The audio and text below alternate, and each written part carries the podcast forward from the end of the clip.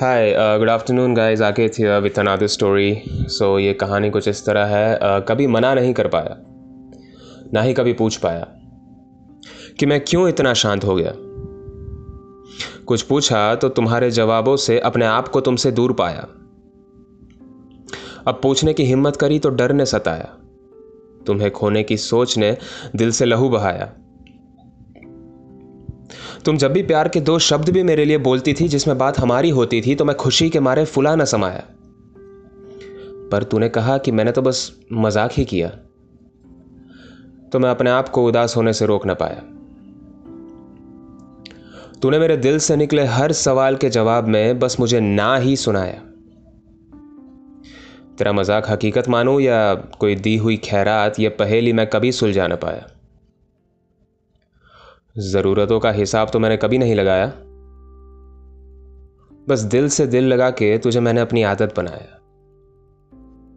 सोचा तुझसे भी यही उम्मीद करूँ, क्योंकि तू मेरी अपनी है, और उम्मीद अपनों से ही की जाती है। पर आयो ने तो आज तक बस मांगा किराया, पर तूने फिर भी कुछ ना फरमाया। सोचा तुझसे वो सारी बातें करूँ जो कभी किसी से नहीं कर पाया। तूने उस पर भी मुझसे उदास होने का नाटक दिखाया। अब अपनों के बीच में कब से आने लगा ये शर्म का साया? हाँ मानता हूँ, कभी तूने भी साथ निभाया, पर बस ऐसे ही दिखाया जैसे एक एहसान जताया। हर राह पे तुझे साथ ले जाने का, तुझे सपना दिखाया। सपना पूरे करने का जुनून है तो वो भी दिखाया, पर तेरा कोई जवाब नहीं आया। हमेशा बस दूर से ही मुझे सहलाया। कभी तूने मुझे अपने करीब नहीं बुलाया। आखिरकार खुदा ने फिर ज़िंदगी में एक तरफा प्यार दिखाया।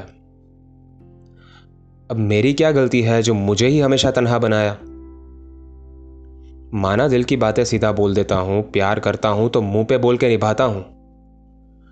तेरे लिए जहन में आया हुआ हर वो शब्द तेरी खुशी को नीलाम कर देता हूँ।